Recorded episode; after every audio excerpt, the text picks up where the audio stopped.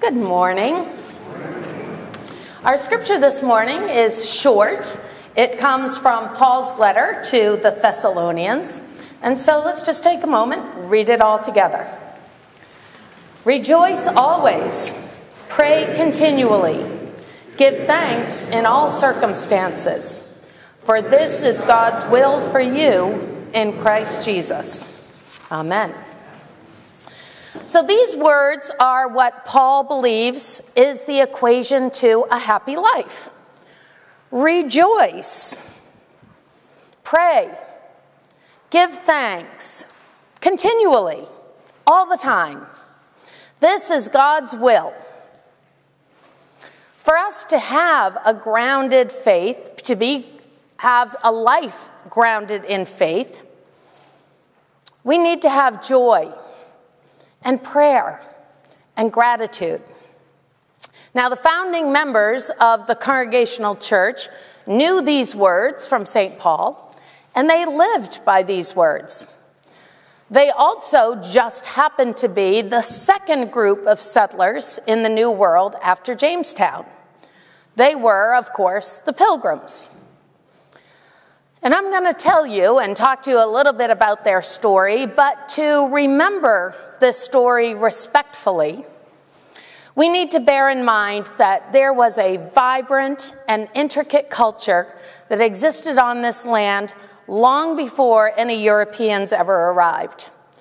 It's estimated that there were around 10 million people already living here and thriving here on this land when that first ship landed in 1492. Today, our government recognizes 574 federally uh, recognized tribes, but there were probably many other smaller bands that existed back in the 1600s.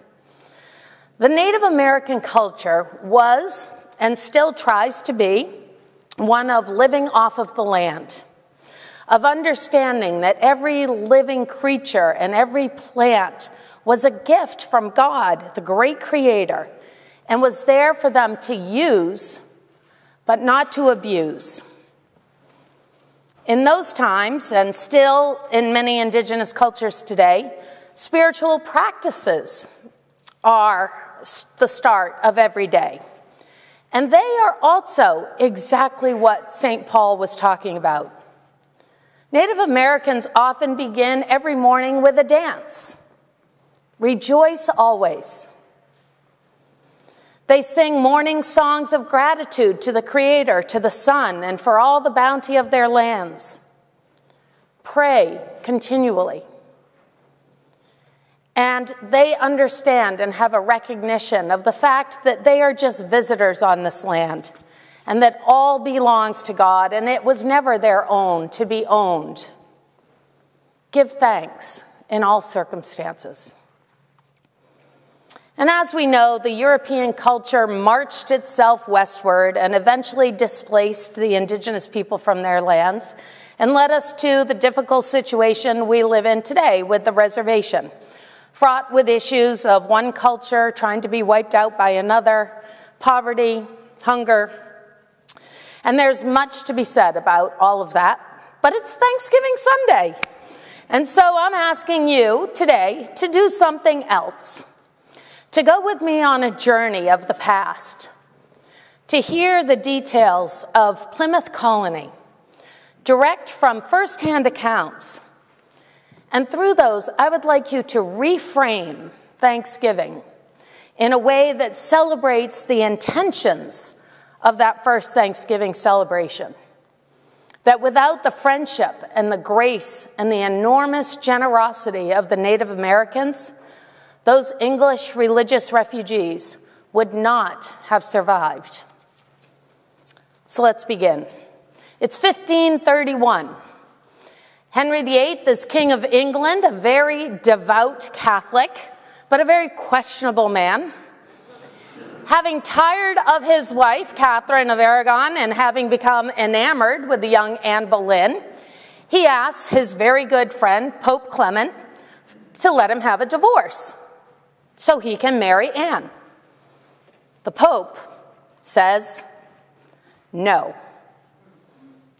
Henry gets furious. He's going to show the Pope. He leaves the Catholic Church.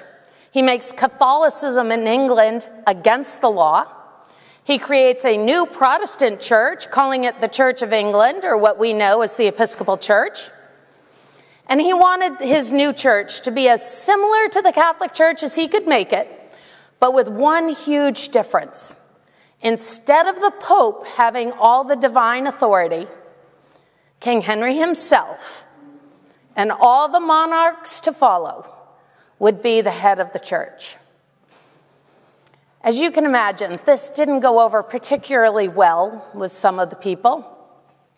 Especially within those hundred years, Catholicism was, was illegal. Then Bloody Mary made it legal. Then others made it illegal. So the English went back and forth as to what religion is what. And within a hundred years, that same kind of corruption and control over faith and practice that had plagued the Catholic Church was rampant in the Church of England. People began to take action against the king and his church. Two of these groups were aptly named the Puritans and the Separatists. And while the Puritans only wanted to purify the Church of England from the corruption, the Separatists believed that couldn't be done. Reform would not be possible. So they separated themselves entirely from the Church of England. Of course, this didn't make King James very happy. If his people could defy him as their spiritual leader, they could possibly defy him as their political leader. So life in England became difficult for the separatists. It eventually became illegal to be a separatist.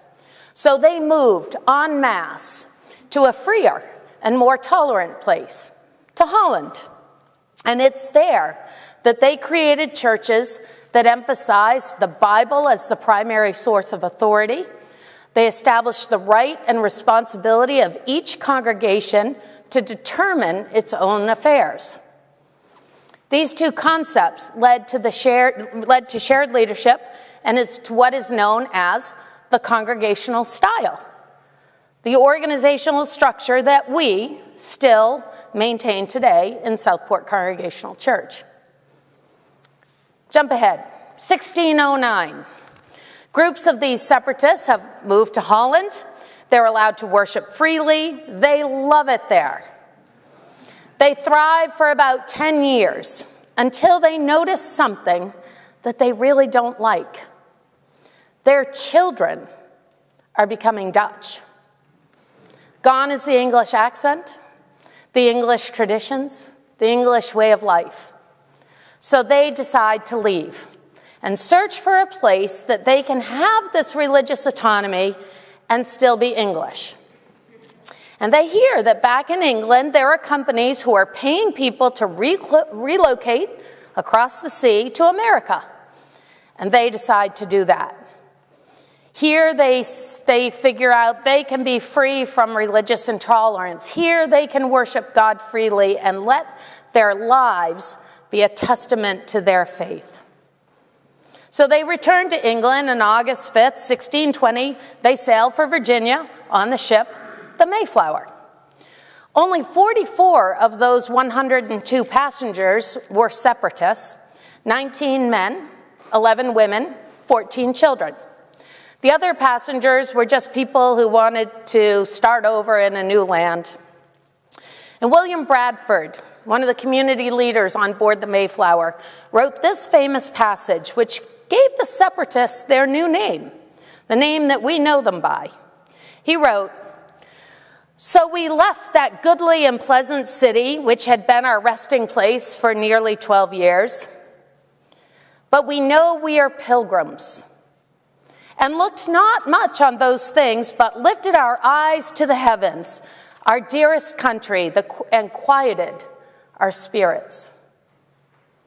They looked to God, the entity that they were most devoted to, and they found their peace. Now, I don't think that Bradley actually meant those words literally, that they found their peace on the Mayflower. The ship's log that tells us that besides the 102 humans, There were some hens, some goats, two dogs, and plenty of rats. Creaking timbers, flapping sails, rats scratching, hens clucking, children crying, sailors shouting orders, bilge water gurgling, people being seasick, sailors swearing. Noise was a constant companion for those people, and I don't believe there could have been much peace. One person wrote of their experience there was not one single spot on the entire Mayflower ship where you could experience silence or a moment of solitude. And we can understand that, especially if we think about the size of the Mayflower. You ready? The Mayflower is 25 feet wide and 106 feet long. To give you the visual, our sanctuary is 50 feet wide. So if I stand here and go on one side, that's your 25 feet. 106 feet happens to be the identical amount of space, and I really have to wonder if this is coincidental or not, from the back of that wall to the wall of the original church in Fellowship Hall, the wall of the kitchen. Keep in mind, 102 people. That gives each person the space, personal space, relatively the exact same size of one of our vignettes at Rims of the View. That is coincidental. And yet, the ship's log also tells us that every day, 44 pilgrims, as they were now called, went out on deck, sang psalms, recited prayers, and rejoiced. Rejoice, pray, and give thanks all the time in all situations. This is a testament of your faith. So, for 66 days, the Mayflower sailed, and on November 11th, 1620, they saw land. The journey had ended, and they were in Virginia. Surprise! Welcome to your new England. Then that would become Massachusetts. They dropped their sails off the coast, and some men took a small boat. And legend has it, when they stepped out of their boat, their feet landed on a glacial stone that they named Plymouth Rock. Now, my sister is a teacher in Massachusetts, and they take their second graders to Plymouth Park every year, and they show them the stone. Anyone seen it? It's like in a little thing, right? Like this big, says 1620 on it. They stand there, they tell the story of the pilgrims in that moment. And one little boy says, No wonder they all died. That stone is so small to live on for a winter. Winter did come quickly upon those pilgrims, and they knew that they had to find a place to settle, and they hoped to find a place that they could build some shelter and get off the Mayflower. But the New England winter had other plans for them. Rain and icy winds and snows kept the passengers living below deck. Every day, though, when it was clear, some men went out to explore the land. And on one of these trips, while they were camping out on the shore, they heard a strange cry. They were frightened and confused, and so what did they do? They fired their guns randomly out into the woods in all directions. Early the next morning, they heard the cries again, but this time they could see up on a hill Indians standing in the distance. The Indians shot arrows and then left. Fortunately, no one was hurt in all of that, but the pilgrims retreated very quickly to the Mayflower. But a couple days later, after they'd garnered up their strength and courage again, on December 9th, a small group of them had gone ashore and they found abandoned cornfields and a large forest with huge trees for building homes and a number of freshwater streams. They had found their settlement, and like good Europeans, they planted a stick and said, This will be Plymouth Colony. So now remember, this is December, the year is almost over. There was no Thanksgiving feast with the Indians that year. As a matter of fact, the pilgrims spent most of that winter on the Mayflower. The New England cold also took its toll, and many of them got very sick. By the time spring arrived, half the ship's passengers had died.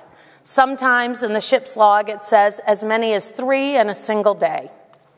So, come spring, there were just 50 people who disembarked off of the Mayflower. But despite this, the struggling, hungry, scared pilgrims awoke every morning praising God, singing psalms, and rejoicing, says the ship's log.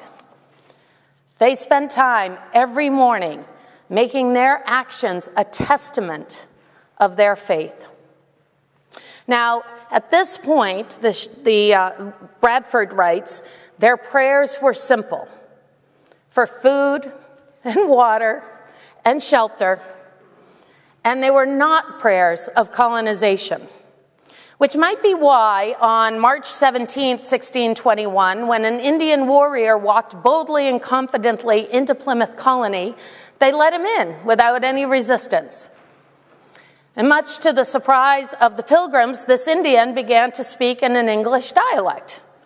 They learned his name was Samoset, and he was a chief from the Wampanoag tribe in what would become Maine. He told them that he had learned some English from fishermen who came to fish off of Monhegan Island. And then the next thing he did was to ask for a beer, which the pilgrims proudly gave them. And I think that might just have been the first congregational church cocktail party. they talked well into the night he left the next morning with a few presents from the pilgrims and returned a day later with what Edward Winslow described as five tall, proper men with three inch black stripes painted down the middle of their faces.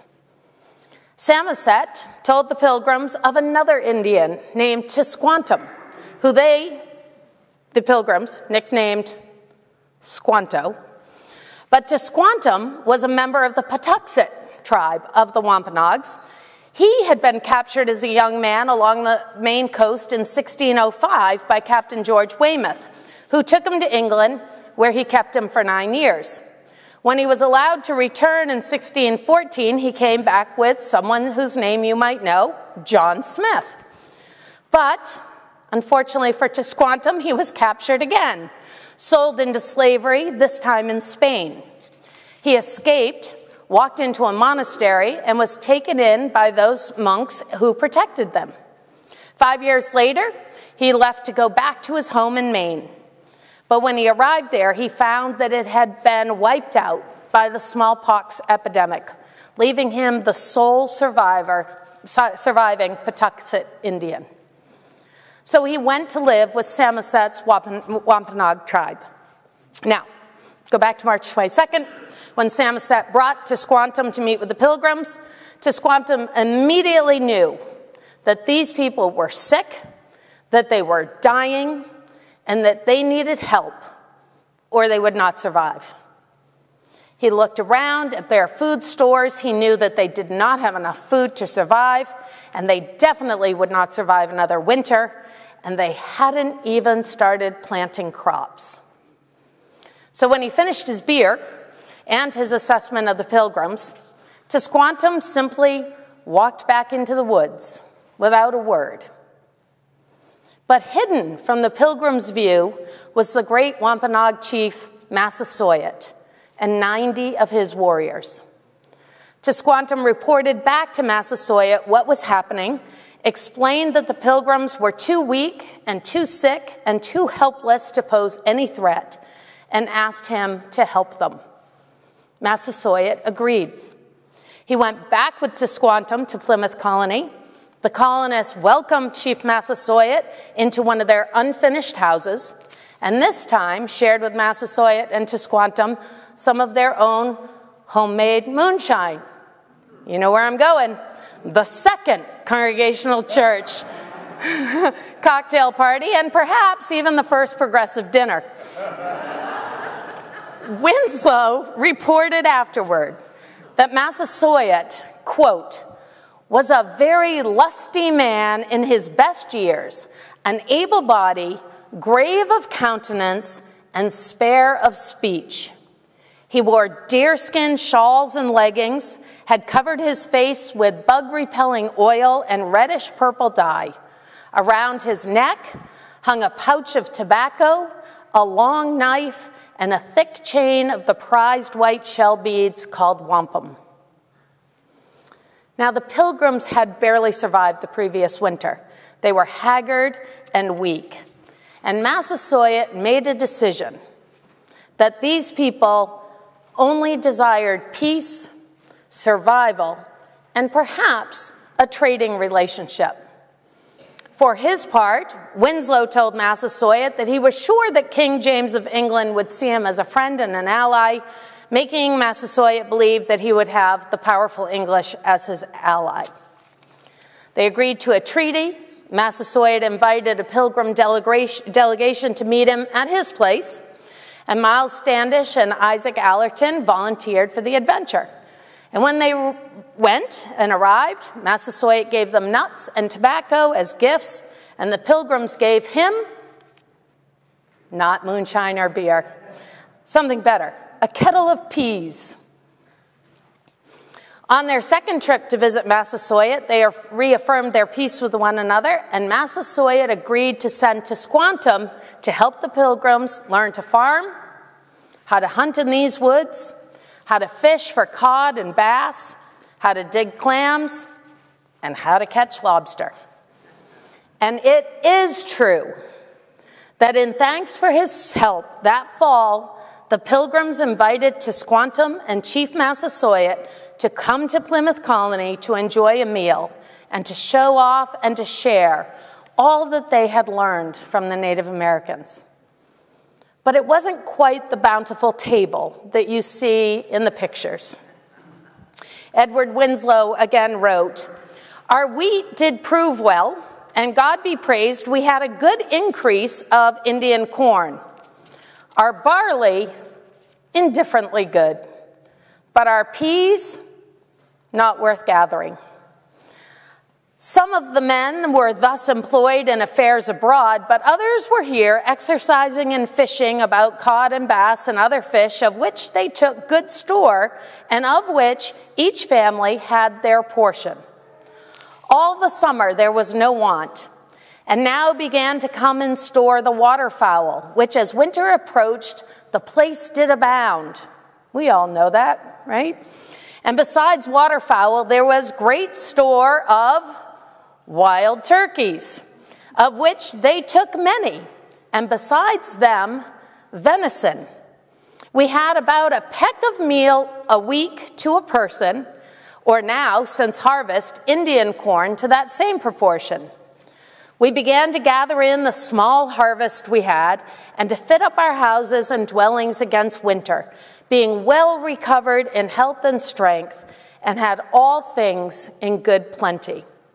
Our harvest being gotten in, our governor invited the Indians to come to share a meal, so we might, after a special manner, rejoice together after we had gathered the fruits of our labors. Many of the Indians coming amongst us, and the rest with their greatest king, Massasoit, some 90 men, with whom for three days we entertained and feasted. And the Indians went out and killed five deer, which they brought to the plantation and bestowed upon our governor and upon the captain and others. And although it be not always so plentiful as it was this time with us, yet by the goodness of God, we are so far from want. The first Thanksgiving celebration. It was a harvest meal, a time of literally giving thanks to God and to the Native Americans, giving thanks for their successful pilgrimage on the Mayflower, thanks for the friendship and help from the Wampanoag, thanks for the harvest, which they believed God had given to them to show how pleased God was with them. And they gave thanks for their survival. It was a celebration they wanted to share with the people who had made it possible. This beautiful narrative of the first Thanksgiving is a story of gratitude, of friendship, of humility, of generosity, of compassion, of unity, and of grace. And sitting here today, we know this story didn't end that well. And a lot of that had to do with the influx of the Puritans into the New World, who were never fans of the Native Americans. But our lesson for now is that we need to continue to see what they saw. We need to continue to see what can be done when we see the needs of one another and help. When we listen to the ideas and traditions of one another with open hearts and minds, accepting them, not trying to change them, and learning from them. When we look at what can be done, when we spend our lives rejoicing in all that we have and in sharing with others when we can. When we pray for one another, not just on Sundays, but on a daily basis, holding our friends and our perceived enemies in the same light of love when we accept that each of us is on a personal pilgrimage of faith, a journey marked by unique experiences, challenges, and moments of divine connection. When we stop and thank God for those moments of divine grace in our lives, when we have blessings we cannot explain, and when we stop and thank God when things are tough and painful for reasons we cannot explain. Being able to be grateful in all things, like those Mayflower voyagers, like those starving pilgrims, like those 50 survivors who mourned the deaths of their loved ones, when we can be grateful amidst all of that, that stands as a testament of the transformative power of faith. So when we choose joy, even in times of sorrow, when we choose to accept help when we need it rather than push people away, when we see individuals rather than groups of people, that stands as a testament of the transformative power of our faith.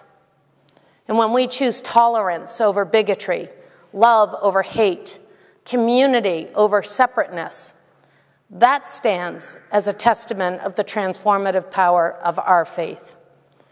And we choose to use our words for prayer instead of insults when we choose to use our humility rather than our egos, that stands as a testament of the transformative power of our faith. So, this Thanksgiving, may you rejoice fully, pray earnestly, and offer up gratitude freely as often as you can, so that your life stands as a testament of the transformative power of your faith and so that you too may receive the full benefits of being pilgrims of faith. Happy Thanksgiving. Amen.